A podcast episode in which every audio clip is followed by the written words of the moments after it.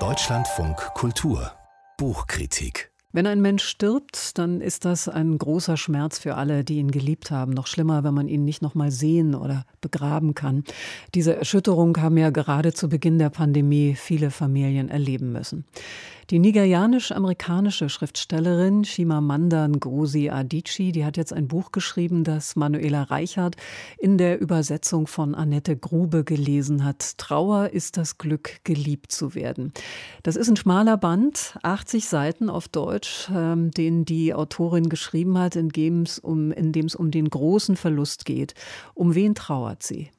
Sie trauert um ihren 88-jährigen Vater und der ist überraschend gestorben und er ist eben wirklich auch inmitten der Pandemie gestorben und er stirbt auf einem anderen Kontinent und es sind tatsächlich 80 Seiten, also ein ganz schmaler Band, der aber wirklich von sehr, sehr großem Schmerz, von großen Gefühlen und von dieser Tatsache erzählt, die man ja nicht begreifen kann, dass ein Mensch plötzlich nicht mehr da ist. Also es gibt ja so in den Traueranzeigen liest man oft dann plötzlich und unerwartet. Und genauso ist es hier. Ne?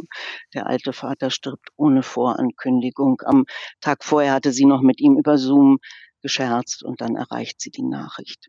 Wenn das also so in dieser Situation mitten in der Pandemie passiert, dann ist es noch mal anders, als wenn man jemanden begleiten kann und begraben kann, ihn noch mal sehen kann. Wie beschreibt sie das? Ja, und sie lebt ja auf einem anderen Kontinent. Also der Vater stirbt in Nigeria und sie ist in Washington, sie ist in Amerika und sie kommt da nicht hin.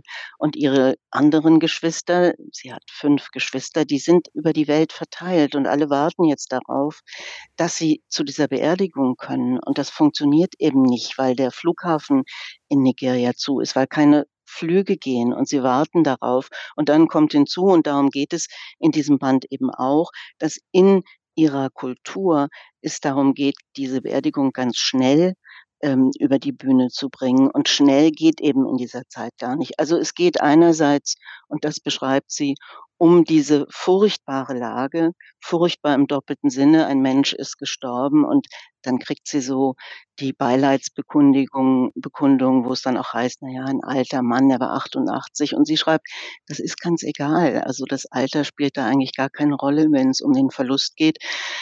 Es geht um die Situation in der Pandemie und andererseits geht es darum, und damit hört äh, dieses Buch auch auf, es geht darum, diesen Vater lebendig zu halten. Also die letzten Zeilen sind, ich schreibe über meinen Vater in der Vergangenheitsform und ich kann nicht glauben, dass ich über meinen Vater in der Vergangenheitsform schreibe.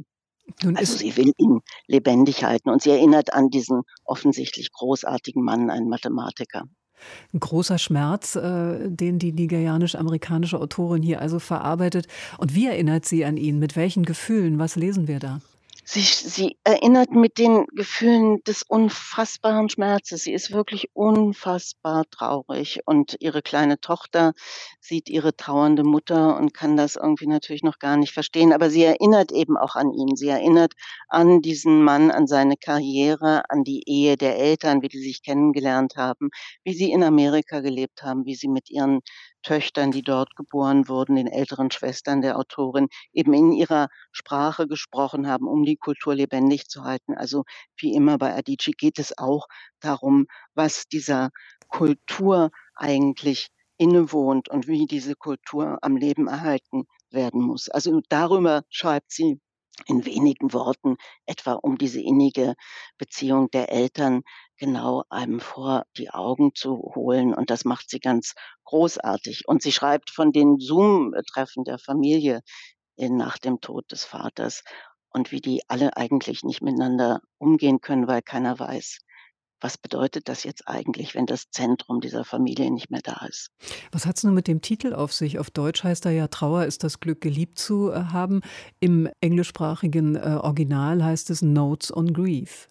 Genau, Notes on Grief, also die Bemerkung sozusagen des Schmerzes. Ich finde das eigentlich ein besseren Titel, aber der deutsche Titel geht zurück darauf, dass sie eben auch über all diese Beileidsbekundungen schreibt, die sie bekommt und dass ihr das noch furchtbarer eigentlich ist, weil es so endgültig ist, dieser Verlust, indem man eben davon liest, wie andere einem kondolieren. Und eine Freundin schickt ihr eben eine Zeile aus einem eigenen Roman, aus dem Roman von Adichie, den sie mal geschrieben hat. Und da heißt es, Trauer war die Feier der Liebe. Diejenigen, die echte Trauer verspüren konnten, hatten das Glück, geliebt zu haben. Und das kommt ihr dann sehr merkwürdig vor, als sie das liest, ihre eigenen Worte zu lesen und dabei einen so großen Schmerz zu empfinden. Manuela Reichert hat das neue auf Deutsch vorliegende Buch von Chimamanda Ngozi Adichie besprochen. Trauer ist das Glück, geliebt zu haben.